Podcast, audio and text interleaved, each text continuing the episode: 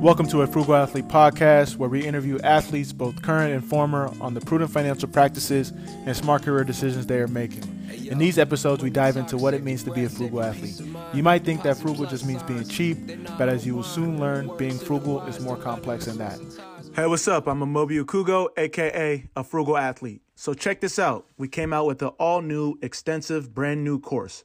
Our course, Rookie Mistakes, is a course that helps young athletes and individuals avoid the common mistakes when starting your career.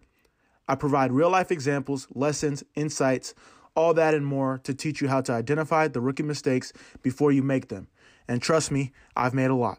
It's all about giving yourself the best foundation and head start to build financial and career stability.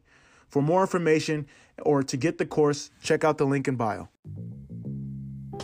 Hey, what's up, ladies and gentlemen? Welcome to another episode of A Frugal Athlete Podcast. Today, we got a very special guest, someone that I've recently met, um, but have immediately connected with, someone that's doing amazing things for the athletes in the community, whether you're a student athlete, whether you're a current athlete, but most importantly, recently retired athletes. We got J R. Butler, tech sales executive, expert, also entrepreneur. At the time of this recording, it is uh, day before New Year's, uh, day before New Year's Eve. And J R. Butler is someone, he, he's he's a man with a schedule, you know, got lots of things to do, um, but we thank him for making the time today. So, uh, J R, appreciate you uh, coming on. How you doing today? I'm excellent, Amobi. Thank you for having me on. I appreciate it. Nah, most definitely. So for the folks that may not know you, um, obviously we got connected through a mutual relationship. Um, give us a little bit about your background. Uh, so I'm, a, I'm originally from Boston, Massachusetts. I grew up in a big hockey family. My father was a high school hockey coach for about forty years. Um, he's actually in the Massachusetts Hockey Hall of Fame. I'm the oldest of three boys. Um, I grew up playing multiple sports, hockey, football, baseball, um, and then played in college. And then when I retired, I got, that's kind of when I started my, as you mentioned, my career in tech sales. Um, my, both my little brothers also played Division One hockey, and my middle brother uh, played in the N H L. He played uh, over in Europe, uh, in Russia, Asia, and he actually represented the United States, States in the two thousand eighteen Olympics. Um, and then my career took me uh, from, you know, I worked at a couple big companies, and then I was an early employee at a startup, went from about twenty people to eight hundred people and two million dollars to two hundred million dollars in seven years. And uh, we sold the company to I B M for two billion dollars. Um, I ran multiple sales teams there, uh, built out a go-to-market engine. And uh, my last job, I was I partnered with the C O O and uh, ran strategy and operations for our whole entire sales organization. Um, after that, I, I went on to another uh, early stage startup. Was a, I've been a chief revenue officer for a couple of years, Amobi, and I re- just recently, about six months ago, started my own venture. As you mentioned, I'm now officially an entrepreneur, um, and it's a it's that's kind of how we got connected. I'm focused on helping athletes transition after their career, uh, very specifically into software sales. That's amazing, and thank you so much for the detailed, you know, background. Can you talk about your own transition, you know, from you know playing high level at college, you know, in the hockey space, to you know, you said a little bit of professional as well. Um, how is it, you know, kind of taking a jump from college um, pro to your own transition? Uh, so I can't speak for everybody, but I can I can tell you that my my transition was really hard. I. I You know, I grew up, my entire life was dedicated to, to athletics, you know, uh, every summer, you know, seven days a week.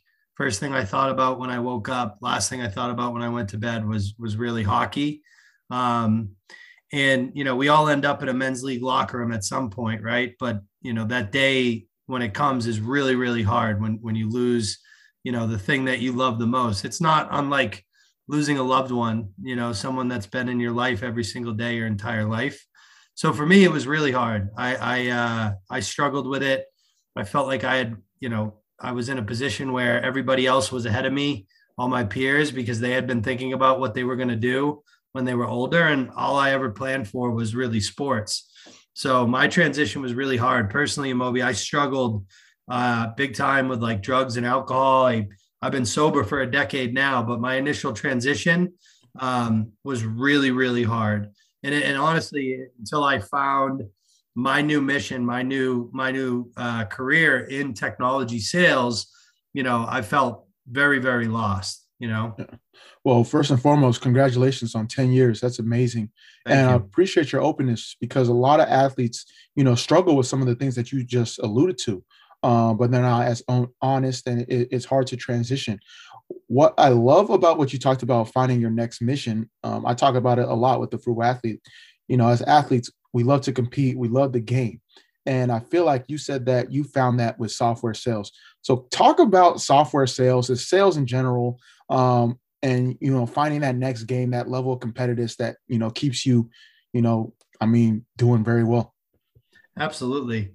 So, so when I, when I think about sports uh, in general, right. And it doesn't matter if it's hockey, if it's soccer, if it's football, baseball, volleyball, golf, you know, all these different sports, when you look at um, kind of like what it takes to be successful, um, you know, most, most things that are, are, are uh, translating into sales are the things that are the intangible intangibles, mm-hmm. right? So the reason that I've had success in sales, the reason the people that have worked for me and with me that are former athletes are good in sales are like the little things, right? Like preparedness, practicing things to get better, um, focusing on execution, right? Um, there's, there's, there's very few jobs in the world where there's a scoreboard. Sports and sales are two of those jobs, right? You know exactly where you stand against your competition. Um, you're also, you're also competing every day, right? Like there's a winner and there's a loser in sales. So that aggressiveness, that discipline, that grit and effort that defines you as an athlete because you wanted to win is the same exact thing that translates into sports, you know, and being prepared and, and focusing on execution is huge. Um, you know, the other thing that, you know, I think is important is it t- sales is a team sport, right? So no, no salesperson has ever closed a deal by themselves. There's a whole entire kind of group of people that go into selling a, a large software solution that, you know, as a salesperson, you need to be able to pull these people together and focus on the same outcome. So, you know, that team atmosphere, that locker room atmosphere that, you know, you're playing, you know, not just for yourself, but for the guy and girl next to you. Um, and, and you're working with people that may be different than you, might come from a different background, have different personalities, like different music, dress differently. Uh, but at the end of the day, You're you're working together to achieve the same outcome. You know, I didn't really, I thought I lost that forever until I walked into my first sales floor, and it, it felt like I was back in the locker room again. Mm-hmm. Um, you know, and I love that part of it. You know, and and and the other thing is, there's very few people that can that can be rejected and come back the next day with the same vigor and conviction that they had the day before. And athletes have that naturally. I know, I don't know about you, but I'm assuming because of the success you've had, you know, losses motivated me. Like I yeah. didn't, I didn't get cut from a team or lose a game and then give up. It actually made me work harder. And in sales, you lose more than you win. Even the best salespeople in the world lose more than they win. So the type of people that get motivated from loss to work harder are the type of people that are extremely successful in it. So there's a, there's so many parallels between sales and sport. It's, it's actually crazy. No, I love that. And then for you specifically, you know, you mentioned t- working at, you know, some bigger firms and then taking a jump, you know, working for a startup. How do you, like, what was the process of like taking that leap of faith to, you know, obviously the end result was amazing. Congratulations to you, because um, the company sold earlier this year. Um, but what was like, what did it take you to, to take a chance on yourself um, and, and the startup as well? You know, less than fifty employees at the time. Yeah, I think, you know, I, Where I grew up, I'm a I'm a first generation college graduate. So like for me, the way my family kind of talked about the future was was like stability. Um, you know, we you know most of my family's like firefighters. Um, you know, and and and people think about uh, you know how what what job can I get where I have a pension? You know, that's kind of the thought process. And you're the um, oldest too. Yeah, yeah, yeah, exactly. So. For me, you know, that this wasn't something that necessarily I thought I would ever do. And then you know, I had a good buddy of mine actually that I met through hockey who explained to me one time, he was like, listen, J R, you can get rich on your W two as a salesperson. Like salespeople can make a lot of money. You can make half a million to a million dollars a year fairly consistently for a decent amount of time. But in order to create wealth, you have to have ownership. You have to have equity. You have to, you have to own something and, and help build something. And the only way to do that is to get into a company early, get your, you know, your shares, your, you know, your ownership in the business. And then, you know, yourself and everybody else on your team builds the company to be more valuable. And then the shares that you get when it's small are worth a lot more money when it's bigger and when it gets bought or when it goes public. So the idea of creating wealth through equity was a fairly new concept for me. And people, you know, it's funny, people talk about, you know, the riskiness of a startup, but like at the end of the day, if you actually sat and compared what the job is, what the comp, what the actual compensation is, meaning, you know, your base salary, your benefits, your potential commission, you, if, if I removed a huge company name and a, and a startup company name, and I gave you the same job description and compensation package, there, there would not be a very easy way to tell the two apart. So the, the risk of going to a startup is that the startup doesn't work out. But the risk of going to a big company is that a big company makes cuts all the time to make sure they meet their Wall Street profitability numbers. So actually, I, I would argue that it's riskier to go to a big company and just get buried in being one of one of a, a, a thousand other people, um, and then eventually getting getting cut out of there out of nowhere, right? Like the yeah. C E O that got on Zoom and fired nine hundred people. Um, so I, I actually, I, I think at the time I thought it was risky, but now that I I know more about the venture space and startup world, I actually think that it's it's much less risky to go to a startup because you're getting the same compensation, but you're getting much, much different experience. You're touching every part of the business. You're not just another cog in the wheel. Everything that you do is meaningful. Every outcome that you drive matters to the bottom line. You know, I had I I had sales reps that worked for me that were twenty-three years old that closed deals that changed the trajectory of the company. Like that's not, that's not, a, you're not going to get that type of opportunity at a large, you know, tens of thousand person company. Um, so, so for me, it's, it's not really necessarily about the risk. It's about the opportunity, if that makes sense. No, that makes complete sense. And I think it's synonymous with the way the transformation of how athletes are thinking. You know, you talked about wealth through equity, equity, and then kind of betting on themselves, you know, taking that chance to trust your abilities to get the job done. And I want to ask you because, you know, another famous, you know, person in this in this sales space, uh, Mark Cuban, he says everyone should have a sales job at some point in their lives. Uh, I would love to know your sentiment around that um, before we get into, you know, how athletes can benefit in the sales space as well. Yeah, I mean, I, I, I use my sales skills every single day. I use my sales skills to convince my fiance to go to the restaurant that I want to go to. I use my I use my sales skills to get a seat at that restaurant when I didn't have a reservation. Um, you know, you you use it to influence, um, you know, the people that you're surrounded by, your family, your friends. Mm-hmm. Um, you know, I think the ability to reach out to somebody that you don't know and ask them to spend time with you, which is what's, you know, the entry-level sales job is, is one of the most valuable talents you can have, right? Like, yeah. you know, just think about for your, for your podcast, the skills that you, that you're creating when you reach out to an athlete that you don't know at all whatsoever, that hasn't met you, and giving them a reason to spend time with you. That's what you do in sales on a day-to-day basis, dozens of times a day.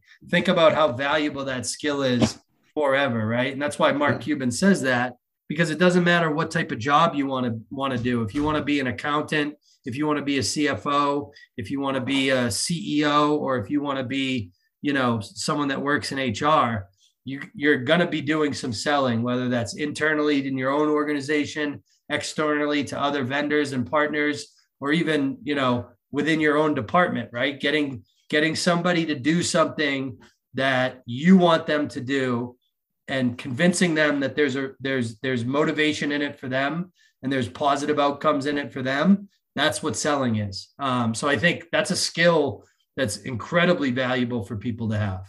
No, I love that. And then let's let's let's get into the Shift Group, because obviously, you know, you're very successful tech software sales. Um, you don't have to start the Shift Group. You know, you're doing you're doing well on your own. So what was the motivation behind the Shift Group? I, I know we talked offline when we uh, spoke earlier. There's a little bit of a personal connection to it. Uh, and then how's it going so far? Yeah, there, there, there's a few. There's really three reasons I started the company, and they are all very personal. Um, the first is, you know, your question about like what was the transition like for me. Uh, I wish that this that somebody somebody like out like me was out there to explain to me at twenty-three, like, dude, it's going to be okay. It's actually going to be awesome, and this is why. This is what the opportunity is. This is what the career path is. This is what it's going to take for you to be successful. So the number one reason I started the company is I, I know what the struggle of transition transitioning out of athletics is like, you know, on a personal level. Also, you know, from my family's experience, right? My brother played professional sports for twelve years, played over eight hundred professional games, represented our country in the Olympics. Um, incredible, like multiple all-star games, you know, a couple seven-figure contracts. Um, but he retired at thirty-three years old with three kids under five. And all of a sudden, you know, the agents, the players associations, the teams, the leagues, all these, you know, folks and organizations that have been around his whole career were nowhere to be found. Right.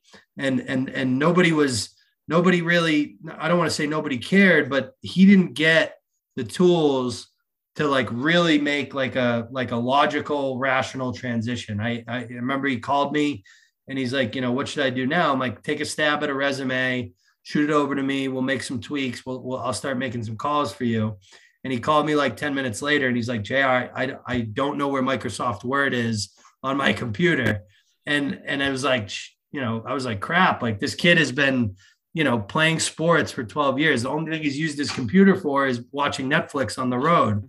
So like that is the number one reason, is like giving these kids and these, you know, former athletes an outlet, you know, to quickly make the transition and avoid that dark, those dark times I went through.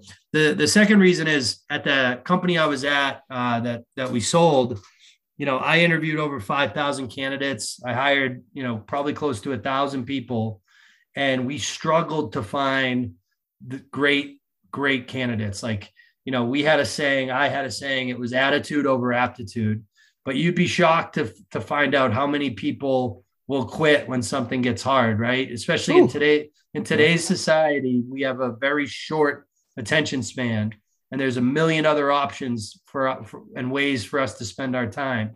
The reality is the reason you make a lot of money selling software is because it's really hard, but you have to work through the hard points to, to get the value. And too many people quit when things get hard. So, and athletes don't quit, right? That's why mm-hmm. you, that's how you become a, a professional or an elite athlete at the college level, is you've, you've gone through a lot of adversity and you've come out the other side stronger. So the second reason I started the company is to help basically my, you know, guys like me, girls like me that are out there trying to ba- build kick-ass sales organizations. Because I think my can our candidates at Shift Group are the best candidates that these people can possibly hire. And then the third reason, honestly, is just to educate folks on this on this career. This career changed my life, changed my family's life. You know, there's there's not many things you can do uh, without going to school for four years on, and studying something special, without getting certifications. You know, nobody cares where you grew up. Nobody cares where you're from. It's about, you know, did you show up today? Did you do your job? Did you pay attention? Did you work hard? And, and are you getting better every single day? That's that. There's very few careers that offer that with this, with the type of lucrative nature of, you know, hundreds of thousands of dollars a year on your W two, right? A lot of, you can be a doctor, you can be a lawyer. Like these are, you know, careers that people make a lot of money, but you got to go to school. You know, there's all these certifications.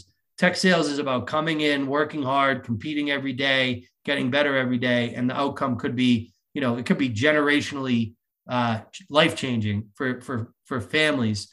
So I want people to understand that and realize that, because I don't think a lot of people know that you don't need to be technical to sell technology, right? Like that's the biggest thing, is educating people on the career.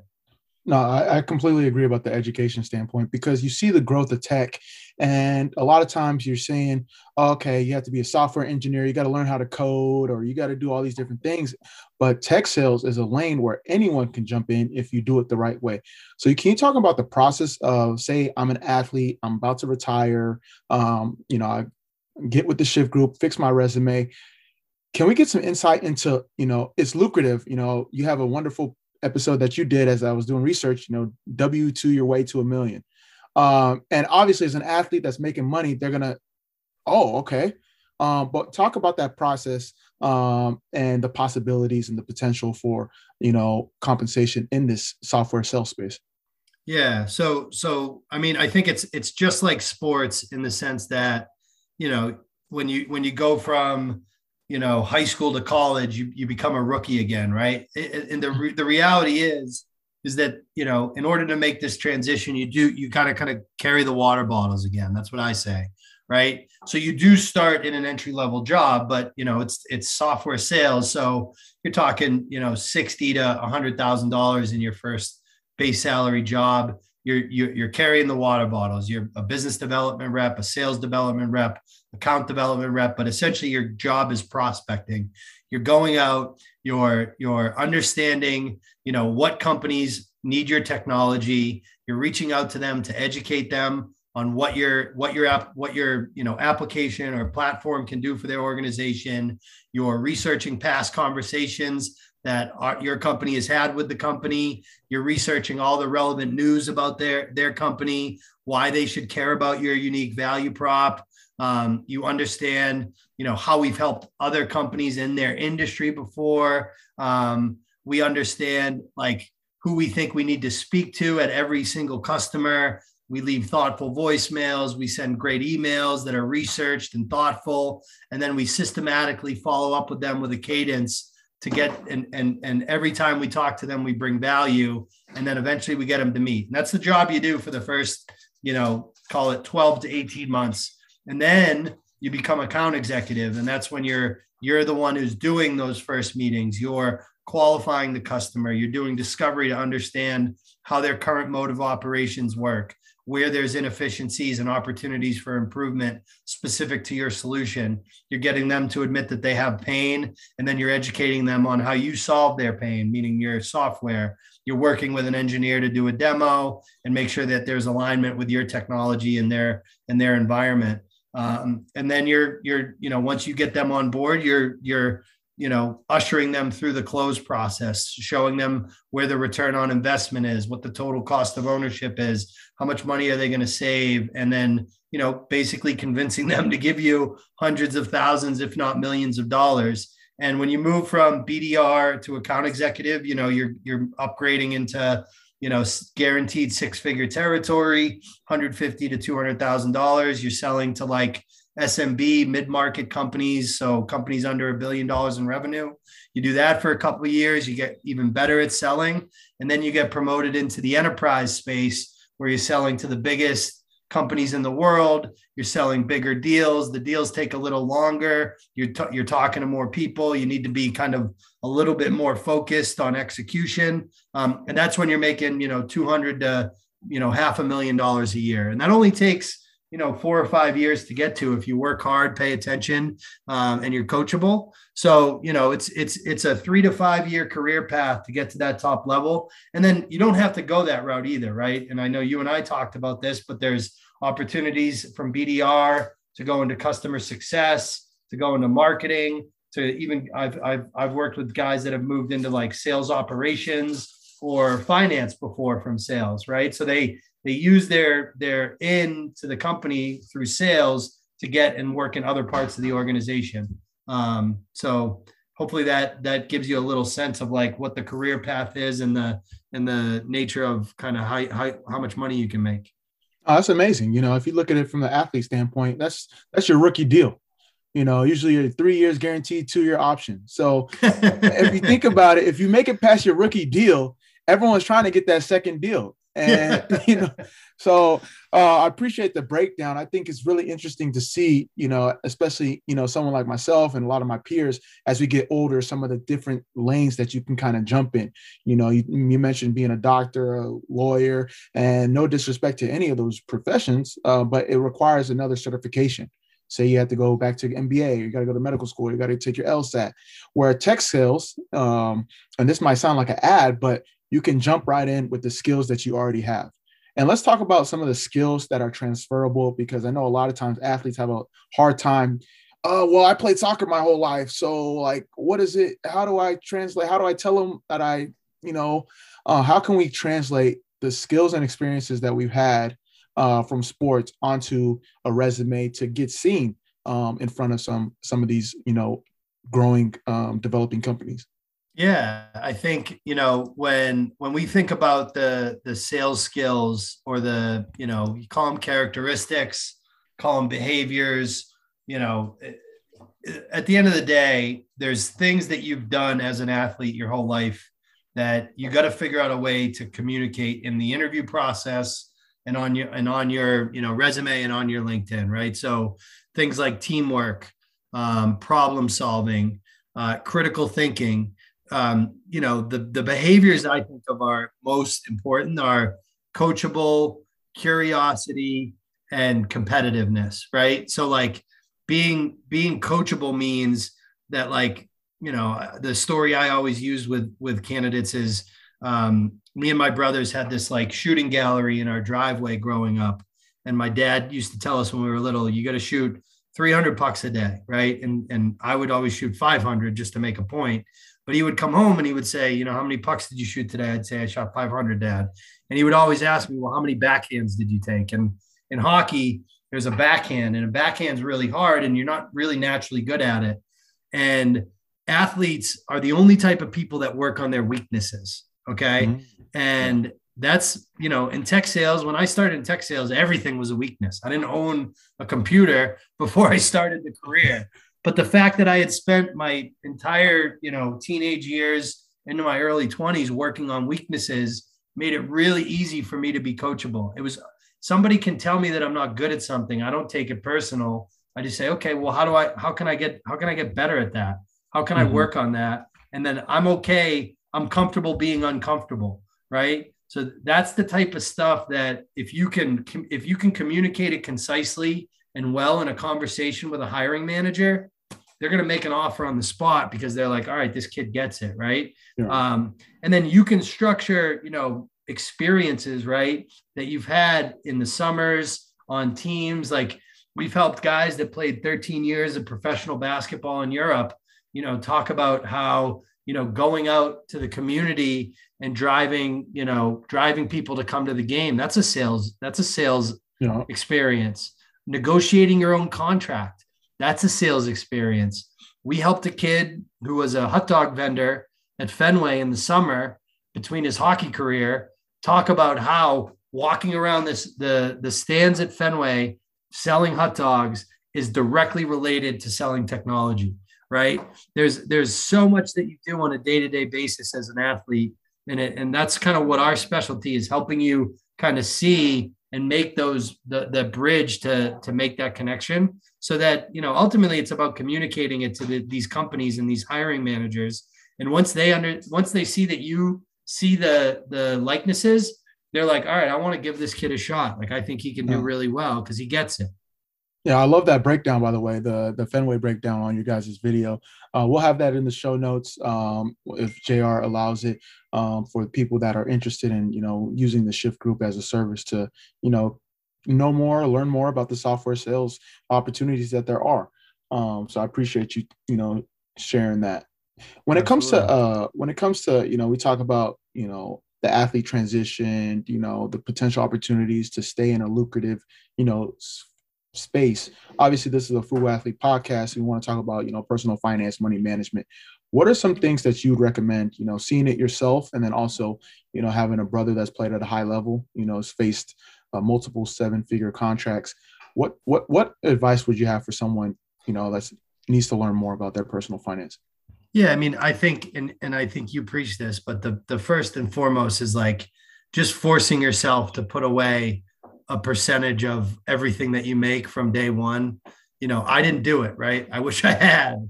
Um, I got lucky and, and had a big financial event later on in my life. So I, I kind of made up for lost time. But, you know, I think me and my brother always talk about, like, I wish I could go back to like twenty-two years old and just every time I got a paycheck, just put ten percent into savings, right? Like mm-hmm. that's, that's the basic stuff. The other thing that, that I think about now is like the diversifying, right? So like, um, I have, obviously I have some money in the stock market, but I, but I haven't put everything in there, right? I have a sa- regular savings account. Uh, I have some money in the stock market. I also own some real estate um, as well, right? So, and it's not just residential. There's also commercial. You know, there's ways you can invest in commercial real estate without like putting up a big number. Like they have like E T Fs and things like that. So I think, you know, saving a percentage every time you get paid, no matter what, like, and, and, you know, I'm laughing at myself because people have said this to me my whole life and I never listened to them. And I'm sure yeah. there's somebody listening right now being like, oh, this guy's full of shit. Like, I'm not, you know, but I, I really like, I wish, I wish, I wish they just forced you to do that. Like I yeah. wish when you, when you opened a bank account, if you did automatic deposit every time, you know, a certain percentage went over to savings, but that would be seriously huge. And then just thinking about like, you know, the stock market crashes sometimes and real estate fluctuates, right? So if you can, if you can kind of, you know, minimize your risk by having it, if you have enough cash to have, have it across multiple different places, that's a good, that's a good position to be in for sure. And then, you know, live within your means, obviously, right? Like yeah. my brother, um, his first contract, you know, he only made one big purchase. He bought it. He bought a, a, a really nice car. He bought like an Audi. It was, you know, for us, it, how we grew up, it was a, it was a really nice car. It was probably like sixty thousand dollars. And I thought, you know, we thought he was a movie star. He even actually let me drive it off the lot, which was really cool. Love that. Um, yeah. Taking care of his big brother. Um, but like, you know, if you can live within your means, like that's, that's huge. Don't try to keep up with the Joneses, right? I, you yeah. know, I, I, I always talk about going from, you know, comparison to confidence. Like don't, Don't compare yourself to other people and don't, don't worry about what other people are doing. Focus on yourself and, you know, what you're trying to accomplish. And I think that that can go a long way. And athletes should have that confidence not to worry about what other people are doing. Exactly. And I know, you know, you talked about hindsight, like you, what you and your brother would have done if you guys were to like start again, you know, just from the standpoint of like to help the transition a little bit easier. What advice would you have for, you know, some athletes? You know, is it like try to get some internships in the off season? Is it, you know, just stay curious? Uh, yeah. what, what would that be for you? So I, there's a saying, it's called, it's, it's not work, it's network, right? Yeah. Um, you know, when you're an athlete, when you're in the mix, when you're playing, you know, you're the cool guy on the block. You're the cool girl on the block, right? If you're at a big school or you're playing on a professional team, you know, there's people that want to, that be, want to be around you. Their kids, their kids look up to you, you know, their, their companies are sponsoring your teams and stuff. So they'll spend time with you. You know, one of the things that I think, you know, people do that are thinking about the future while they're in athletics is get to know these people, understand what they do. Why are they so successful? Why are they able to afford showing up in the suite at the end of the game and meeting the guys on the team, right? Why are they a booster for your college? Figure out what career they do. Ask them about the, their career, right? I, I'm a big believer that tech sales isn't for everybody, but I do think that, that there is something for everybody out there, right? And the only way to figure out what's a good fit for you is to talk to people that are doing things, right? I, you know, internships are great and all that other stuff, but but the big, the bigger thing is, you know, fo- when you're focused on being successful athletically, you, you don't have a lot of time for that stuff, but you always have time to meet new people and get to know those people and understand their backgrounds, what, why they become successful, what do they like about what they do, what do they not like what about what they do. And those types of conversations, you're going to start to learn a lot about what's out there and what the opportunities are and and and what things offer the things that are important to you. And everybody's different. So the more people you can have those conversations with while you're still an athlete and they care and they want to talk to you, that's even better. No, I love that. And uh, I think the the big the biggest thing I took away from that is you have to be intentional about it. And, um, you know, you talked about, you know, being more interested than interesting, you know, asking questions, being intentional, and uh, making sure it's not just like checking a checkbox. So appreciate you sharing that. And I think it's sound advice for any athlete at any stage to, you know, start right away. So let's, and we're getting to the end of the podcast. Really appreciate you taking the time. For the people that want to connect with you, how can they do so?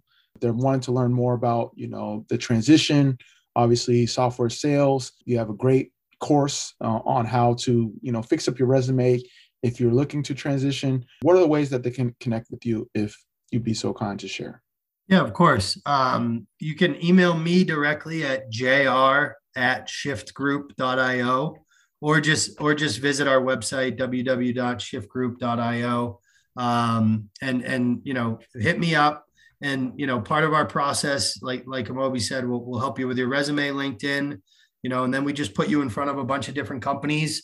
We can connect you with our mentor network. We've helped, you know, hundreds of athletes make this transition. So, um, you know, I think it, hit us up on the website, hit me up directly on email, and, and we'll jump right in. I got a big team behind me, um, and, and we're, we're going to really blow it out of the water in twenty twenty-two. I'm excited to see what's, uh, what's in store. Last question. Can you talk about the difference between working, you know, um, startup versus starting your own? Oh, man. Um, I think the biggest difference is uh, I got nobody to point fingers at anymore. Like the last know? line of defense. Yeah. Exactly. When I was a, when I was a V P of sales, I, you know, I could blame, I could blame the chief marketing officer that our messaging sucked.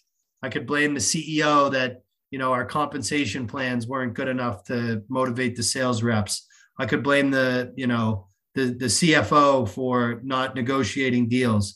But when, when you start your own thing and you're in charge of everything, if it's not going well, or if a mistake is made, you know, I'm a big believer in extreme ownership. It's on you. Like the, you know, when you point your finger at someone else, three fingers point back. Right. So um, the reality is, is yep. there's, there's nobody to point a finger at. So all the fingers are pointing at you. That's the biggest nah. difference, man, is, is accountability. one hundred percent. I love that, especially as, you know, more and more athletes are becoming entrepreneurs as well. I think it's great advice to understand, like, you can't blame the coach for, oh, he don't like my style of play. Can't right. blame the G M. Oh, he's trying to cut down on my salary. Can't blame them. It's on you, and uh, you got to be accountable. Take extreme ownership. Uh, but J R, thank you so much for taking the time. Uh, we're gonna have all your show notes uh, in the description, so make sure. Sorry, all your information in the show notes. So if you guys are interested, make sure you guys tap in with J R. You know, someone that's willingly, you know, you know, volunteering his time to help other athletes. He doesn't have to. You know, he could be living on his exit, um, but he's doing a lot of great things that, you know, helping other athletes. So appreciate you, J R, and uh, hopefully we'll connect soon. Awesome. Great to meet you. Thank you so much. Thanks for having me. Most definitely.